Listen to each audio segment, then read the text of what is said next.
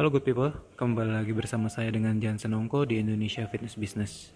Pada kesempatan kali ini saya akan membagikan pengalaman saya saat masih menjadi freelance personal trainer, yaitu mobile personal trainer yang biasanya melatih kliennya ke rumah, ke office, atau di mana pun kliennya menginginkan tempat latihannya berada jarang sekali kita bisa melatih klien di suatu gym karena uh, kebanyakan gym-gym melarang untuk seorang personal trainer melatih membernya. Nah, berbicara tentang mobile personal trainer sendiri, salah satu kendala yang saya hadapi di lapangan adalah bagaimana caranya menagih membership eh bukan membership, maksudnya uh, paket yang sudah mau habis atau yang mungkin sudah habis atau sudah lewat. Jadi ini merupakan kendala yang saya hadapi dan saya yakin tidak hanya saya saja banyak sekali coach mobile atau freelance personal trainer yang memiliki kendala saat mau menginformasikan kalau sesinya sudah habis. Ya, uh, ada satu rasa sungkan untuk memberitahukan hal tersebut ke klien terutama bagi coach yang memang sangat passionate untuk melatih kliennya kasarnya kalau bisa dibilang mau gratis pun dikasih aja sesinya. Tapi kembali lagi kita kan harus mencari nafkah. Jadi suka atau nggak suka kita tetap harus melakukan yang namanya penagihan. Nah bagaimana caranya supaya prosesnya terasa lebih ini ya mudah? Yang pertama adalah jangan lupa ngomong di depan dulu. Jadi pertama kali Anda menerima seorang klien itu TNC term and condition itu harus diinfokan dulu.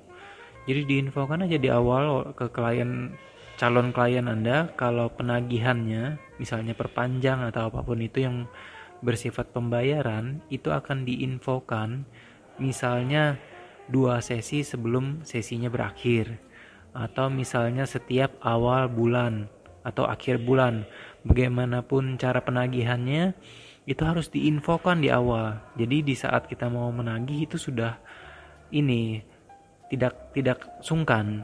Kalau misalnya kita tidak menginformasikan term and condition ini di depan, nanti kita mau ngomongnya sungkan dan juga jangan pernah melakukan penagihan melalui WhatsApp atau SMS sebaiknya untuk penagihan sendiri diucapkan langsung atau diomongin langsung ke kliennya.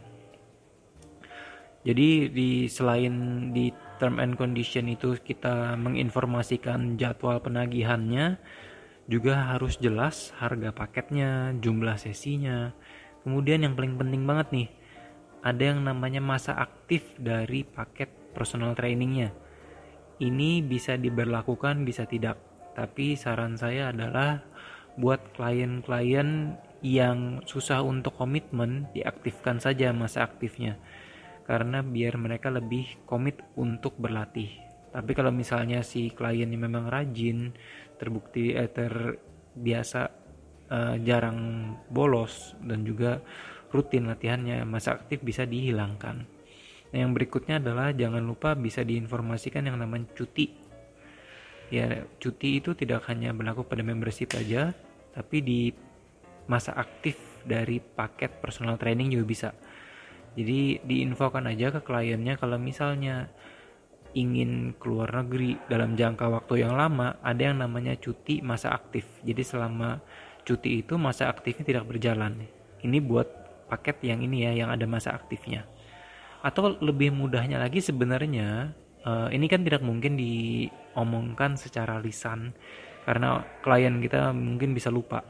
Jadi antara kamu sudah print out atau memiliki link ke website atau link ke mana misalnya ke Dropbox atau ke mana pun juga atau ke flyer yang menjelaskan seluruh paket ini.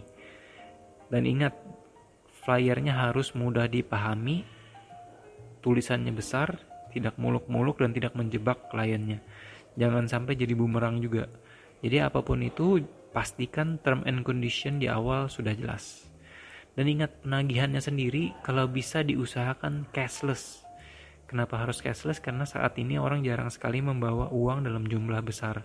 jadi kalau misalnya menerima uang dalam jumlah besar itu atau meminta uang dalam jumlah besar itu jadinya agak ribet nah semakin mudah proses pembayarannya itu semakin baik baik itu melalui OVO baik melalui apa pun itu GoPay transfer atau e-money lainnya itu memudahkan pembayarannya jadi ingat pembayarnya lebih mudah dan juga ingat TNC-nya harus jelas di depan.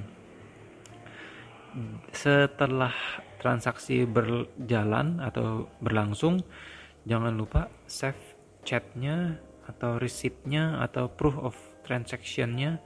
Jadi itu bisa menjadi bukti in case nanti kalau misalnya klien merasa kok sudah mau perpanjang lagi. Nah, kita ada bukti-buktinya itu. Nah, bukti-bukti ini penting banget untuk di backup secara berkala. Ya, ini kalau misalnya kamu lakukan semuanya sendiri. Cuman sebagai personal trainer dan pengalaman saya adalah sebaiknya sih harus ada mediator. Mediator itu ada uh, ininya ya, yang menengahi antara kamu dan klien. Jadi kita tugasnya cuma melatih aja. Nanti si mediator ini bisa siapa aja, mau saudara, mau istri, mau suami, maupun teman itu bebas itu akan membuat jasa kamu lebih profesional. Nah, mediator ini kasarnya bisa bermain sebagai bad cop-nya.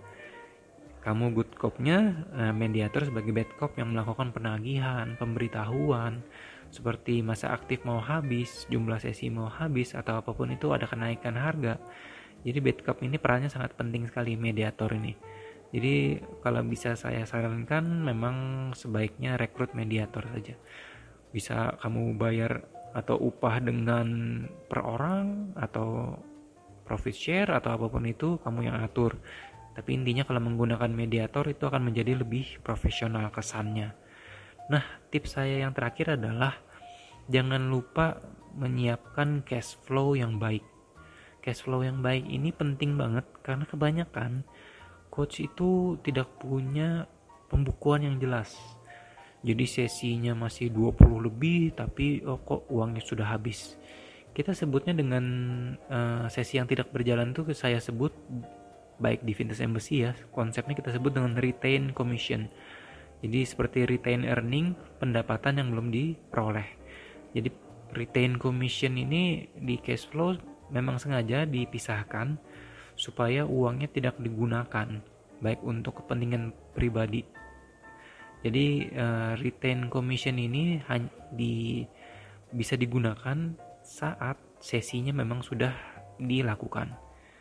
Nah, kenapa ini penting banget? Karena kalau misalnya kita memiliki suatu tim pelatih yang di mana uh, misalnya kita meminta tim kita itu mengcover sesi personal training kita, nah dari retain commission ini uangnya bisa diberikan ke teman kita tersebut Makanya uh, cash flow harus dibikin serapi mungkin dan retain commission harus diperhitungkan. Jangan dibayar di awal langsung dihabiskan semua, jangan. Jadi jangan lupa uh, dengan menggaji diri sendiri juga berdasarkan komisi dari sesi yang sudah dilakukan, bukan yang belum dilakukan. Dengan begitu cash flow kamu akan lebih baik sehari-harinya. Nah, itu aja tipsnya dari TNC, kemudian mediator dan juga uh, proof of transaction sampai cash flow. Semoga bermanfaat dan apabila kamu ada pertanyaan silahkan DM saya di Indonesia Fitness Business. Terima kasih dan sampai jumpa di episode berikutnya.